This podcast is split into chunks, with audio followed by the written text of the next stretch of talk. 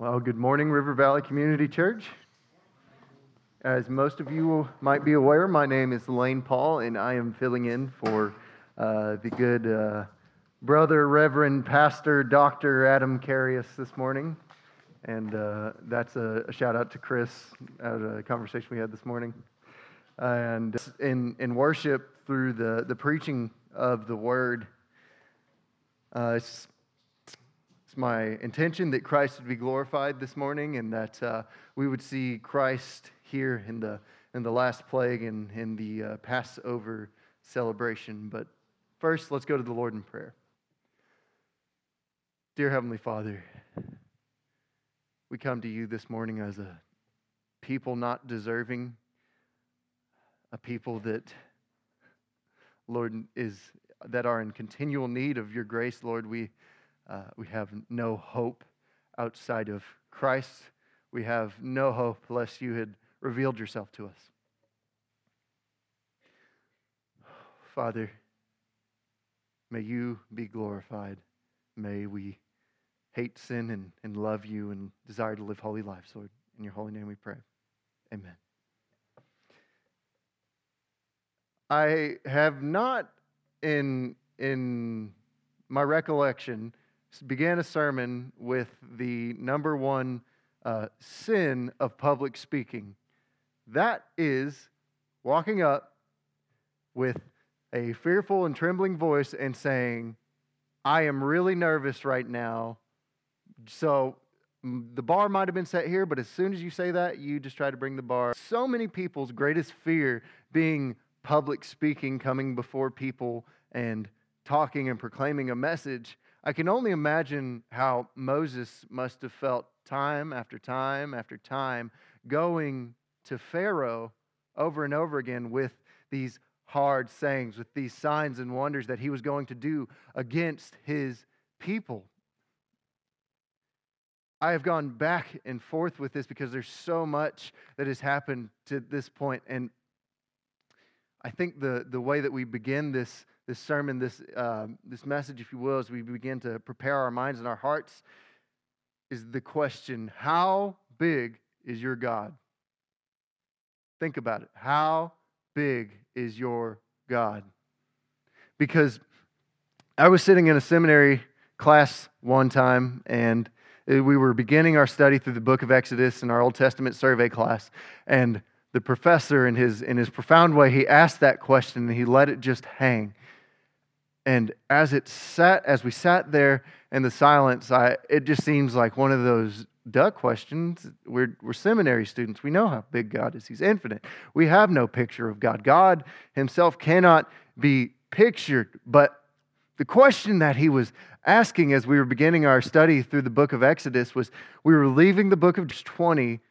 It says that what Joseph's brother brothers meant for evil, God meant for good. And in the same way, as we read through the plagues, the signs, the wonders that God has done against Egypt, that he has saved and separated his people and he has judged and condemned the Egyptians, that God uses these plagues, these signs and wonders against Egypt to save his people, to judge the sins of the wicked. And this whole time, it's easy to miss the, the overtone of, of what seems to be Pharaoh versus Yahweh, the Egyptians versus the Israelites. But the whole time there has been no contest that Egypt is in tatters at this point. There is absolutely no hope that these people have. These people, the Egyptians, have been begging Pharaoh to let these people go because they are sick and tired of these plagues. But Pharaoh will not let the people go. And at this point of the book, at this final plague, if you remember, if you've been thinking about it, if you've been keeping in mind the context of the book in Exodus 3 19 to 22, you'll read the Israelites will not let you go unless compelled by a mighty hand. So I will stretch out my hand and strike Egypt with all the wonders that I will do in it. After that, he will let you go. And I will give this people favor in the sight of the Egyptians. And when you go, you shall not go empty, But each woman shall ask of her neighbor and any woman who lives in her house for silver and gold jewelry and for clothing. You shall put them on your sons and on your daughters, so you shall plunder the Egyptians. Okay, that hasn't happened yet. And then you go over to the next chapter in Exodus 4 22 and 23. You will read this. Again, God to Moses, he says, You shall say to Pharaoh, Thus says the Lord, Israel is my firstborn son and I say to you, Let my son go, that he may serve me. If you refuse to let him go, behold, I will kill your firstborn son.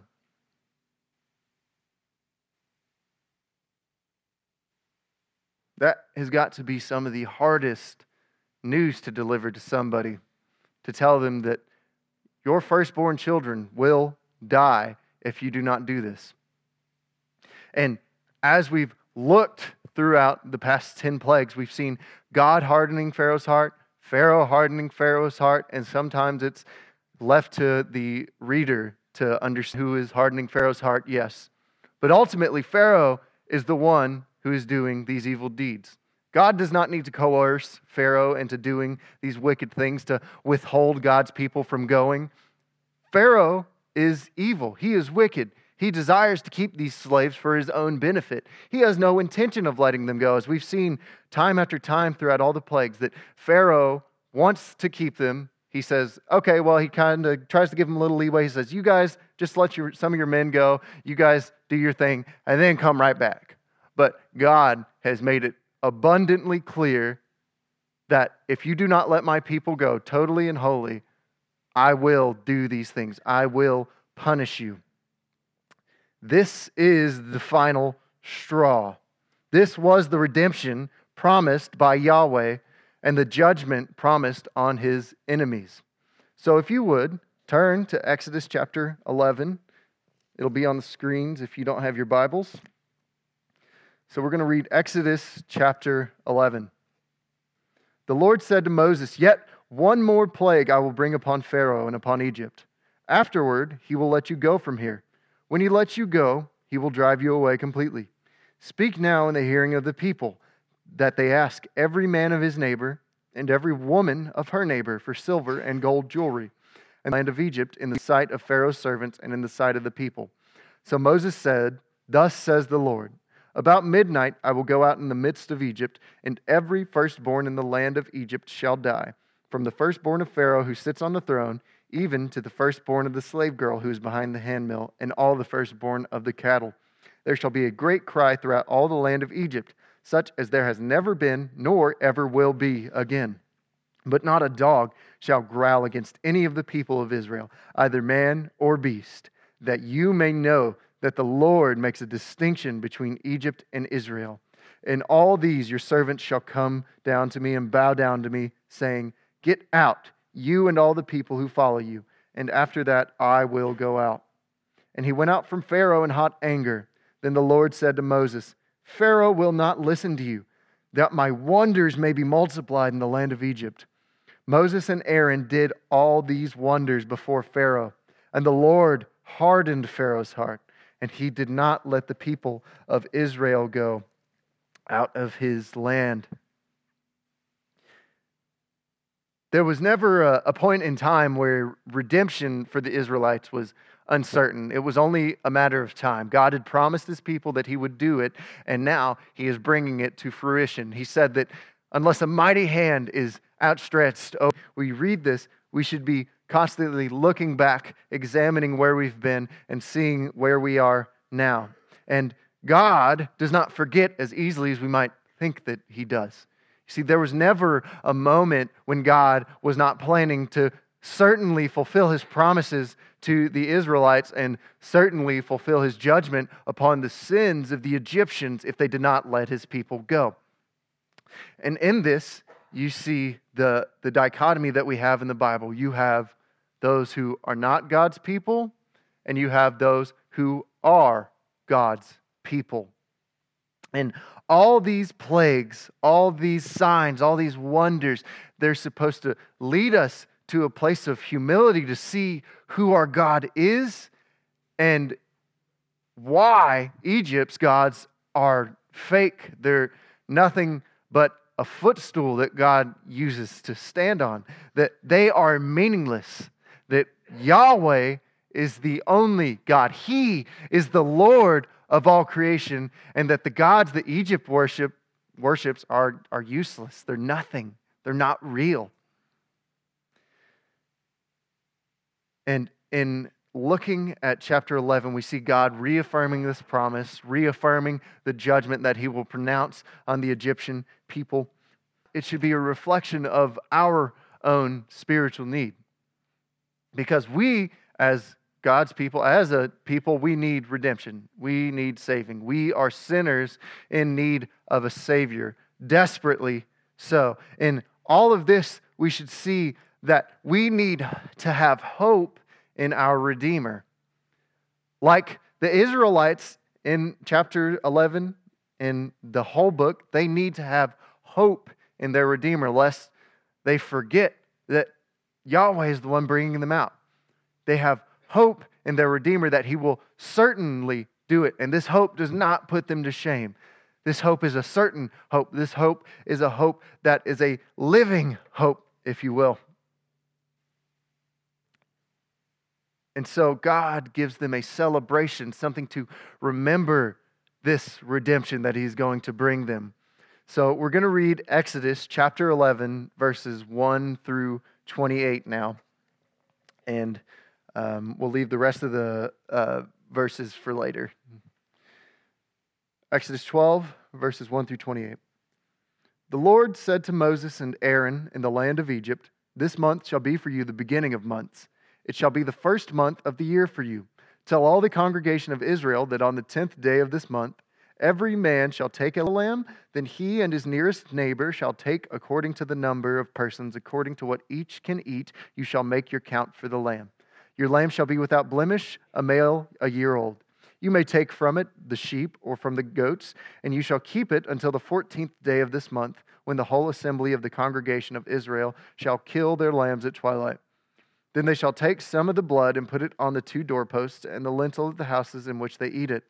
They shall eat the flesh that night, roasted on the fire, with unleavened bread and bitter herbs they shall eat it. Do not eat any of it raw or boiled in water, but roasted, its head with its legs and its inner parts. And you shall let none of it remain until the morning. Anything that remains until the morning you shall burn.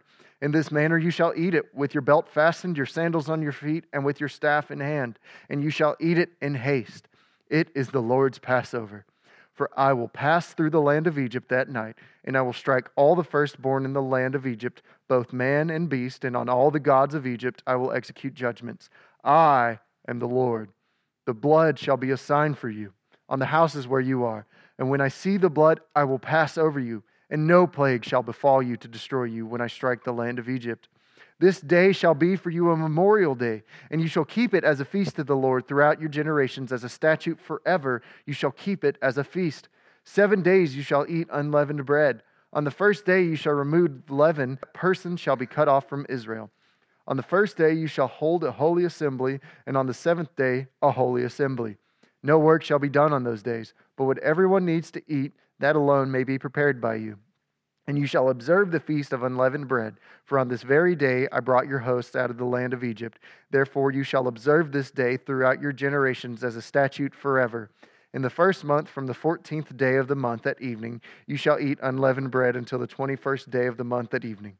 For seven days no leaven is to be found in your houses. If anyone eats what is leavened, that person will be cut off from the congregation of Israel, whether he is a sojourner or a native of the land. You shall eat nothing leavened. In all your dwelling places you shall eat unleavened bread. Then Moses called all the elders of Israel and said to them, Go and select lambs for yourselves according to your clans and kill the Passover lamb. Take a bunch of hyssop and dip it in the blood that is in the basin, and touch the lintel and the two doorposts with the blood that is in the basin. None of you shall go out of the door of his house until the morning. For the Lord will pass through to strike the Egyptians. And when he sees the blood on the lintel and on the two doorposts, the Lord will pass over the door and will not allow the destroyer to enter your houses to strike you. You shall observe this rite as a statute for you and for your sons forever. And when you come to the land that the Lord will give you, as he has promised, you shall keep this service. And when your children say to you, What do you mean by this, sir? The houses of the people of Israel in Egypt, when you struck the Egyptians but spared our houses. And the people bowed their heads and worshiped. Then the people of Israel went out and did so. As the Lord had commanded Moses and Aaron, so they did. I read all that for two reasons. One, it's easy to miss the details, right? There's a lot there. But two, I think we should see that how the importance of the, of the repetition, that this is a landmark event to be an annual reminder of their redemption, that the, there's continual hope in their Redeemer from times past to times future until the Lord allows them to dwell in the land. And while they are dwelling in the land, they are to remember this. This is a, a feast that they're to remember annually. It's to be the thing that their whole world centers around. It's the beginning of their calendars, it's the beginning of their year. This is the feast that is begin that, is supposed to last a week. It is uh, very specific, and it starts with a spotless lamb. When you read the specifications for all of the Passover feast requirements, when we read of this spotless lamb, it's easy to think that, oh, he just wants the, the best of the best. He of something greater. When he says spotless, it has the intention of something pure, something without uh, any sin in it. This sacrifice was supposed to be something symbolic of Israel's greater need of a spiritual saving, of a spiritual deliverance, a spiritual redemption. That their hope in their Redeemer was not just something physical, it was supposed to be something eternal, continual, that they would know and rely and hope in their Redeemer for the rest of their days. This isn't just a physical need, it's a spiritual need of redemption for the day when the lamb would no longer be necessary, for a day when the sacrifice will be once and for all, that the sacrifice would pay for the penalty of their sins completely and totally. And if you read 1 Peter chapter 1 verses 18 and 19 it'll be here on the screens knowing that you were ransomed from the futile ways you inherited from your forefathers, not with perishable things such as silver or gold, but with the precious blood of Christ, like that of a lamb without blemish or spot. This, this lamb is supposed to be symbolic of Jesus. Isn't that awesome? When we read our Old Testament, there's so many cross references in our study Bibles that are easy to miss, but, but when Jesus is our Passover lamb, he is our pure and holy sacrifice. He is the one that takes the sin of the world that we might be made right with our God. He is the Redeemer that we put our hope in. Jesus is our spotless Lamb. Jesus is the one that pays our penalty. He steps in our place that we would have forgiveness of our sins. The theological phrase that is thrown around in, in theological circles is penal substitutionary atonement. That is the, the penalty of, of sin. It has to be paid somehow by a substitution. And that substitution is, a, uh, is Jesus that we know now, right? But back in the Old Testament, we read in the Levitical laws, and even here in Exodus, we read the sacrifices of the lamb. They were supposed to be foreshadows, foreshadowing of something greater, that being Jesus. And, and Hebrews chapter 9, verse 22 puts it succinctly Indeed, under the law, almost everything is purified with blood, and without the shedding of blood, there is no forgiveness of sins. You see, the deal with sin is it is treason against a perfect and holy that deserves nothing less than death. We don't deserve to live any moment that we have on this earth in this, in this moment right here and now. It is a gift from God that we might repent of our sins and have hope in our Redeemer. Without the shedding of blood, there is no remission of sins, there is no forgiveness of sins. And when we read this Passover feast, we see the spotless lamb, we see the sacrifice of the lamb to be remembered year after year after year. There is no other way that we can be saved but by the death and the blood of Jesus Christ. If you don't know this Jesus, you have no hope. I'm sorry to say it, but all the security that you might have in wealth and, and how much food you can stockpile and how many guns you might have and how much stuff you can acquire, how much prestige you have in society, your socioeconomic status, it's all nothing before the God of creation. Look at Pharaoh and all these plagues, signs, and wonders. They were brought to nothing. They thought they had everything. Pharaoh was looked at to be uh, the one who communicated with the gods as a descendant of the gods themselves. And God made him low and humble himself before the God of all creation. No forgiveness, no redemption without the blood of Jesus. These sacrifices in this book, they are foreshadowing an even greater sacrifice, leading to an even greater hope. Yes, this deliverance that God is going to give the Israelites from the Egyptians is going to be supernatural, it's going to be awesome, and it is going to be totally and completely what the Israelites needed and what God promised to them. But it was only a foreshadowing of what was to come because the blood of goats and lambs, it can't totally and completely forgive sins. Only the death of a man can atone for the sins that a man has uh, done. Jesus, as the God man, stepped down onto earth, lived a perfect and sinless life, was that spotless lamb, and died the most gruesome death imaginable. It's the most unjust thing ever to happen the perfect Holy One that had done nothing wrong, never deserved death, died for all of us that deserve death. And we have forgiveness now if we would just believe in that. Have hope in your Redeemer. This is our confession. This is our burden, the cross, Sunday morning after Sunday morning. Family, this is the good news. Jesus Christ died for sinners like us. We have hope, eternal hope. We are not put to shame for that hope because we know that if we believe in Christ, that forever we will live with Him in total harmony. Every sin will be wiped away, every tear will be wiped away from our eyes. Sorry, I'm, I'm totally butchering that. But we will be made totally right with our God. And so,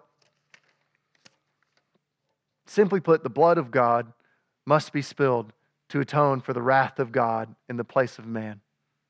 There is no other way other than the death of Christ for the forgiveness of sins. And so, let's read the last part of Exodus here that we've got Exodus 12, verses 29 to 32. At midnight, the Lord struck down all the firstborn in the land of Egypt, from the firstborn of Pharaoh who sat on his throne to the firstborn of the captives who was in the dungeon, and all the firstborn of the livestock. And Pharaoh rose up in the night, he and all his servants and all the Egyptians. And there was a great cry in Egypt, for there was not a house where someone was not dead.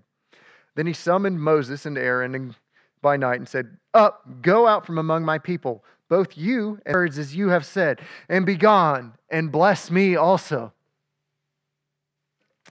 Pharaoh did not see, he did not take seriously the final warning that Moses had proclaimed, the final judgment that was to come upon them if he didn't let these people go. And this was the act, the mighty hand that God has put over the land of Egypt to make Pharaoh let God's people go.